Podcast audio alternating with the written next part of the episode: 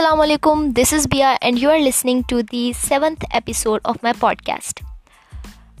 In today's podcast, I'm going to share with you one of the Harvard Business Review's article, and this article is written so amazingly that I want to read this out. So let's get started. It is saying every good manager wants team members who are smart, skilled, and ambitious. But what if one of your employees spends too much time marketing themselves to senior leaders or takes sole credit for your team's work?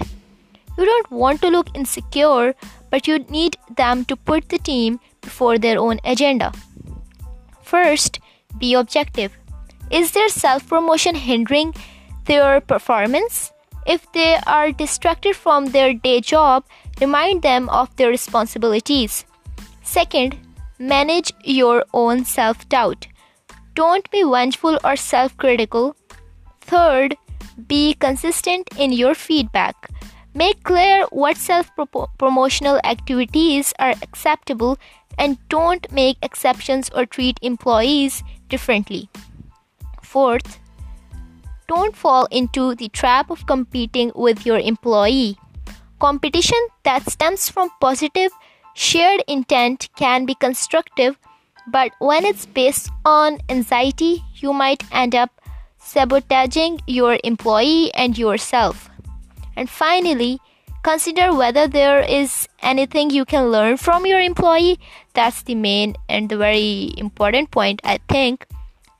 Okay, asking them to share their secrets may feel uncomfortable, but it could also build trust and help you maintain your leadership. And this article is adapted from what to do if your employee starts to outshine you by Nihar Chhaya. Really an amazing article. So you can also give it a read on the instagram page of harvard business review. Hope you have enjoyed the article and this podcast keep listening, and I will meet you in the next episode very soon.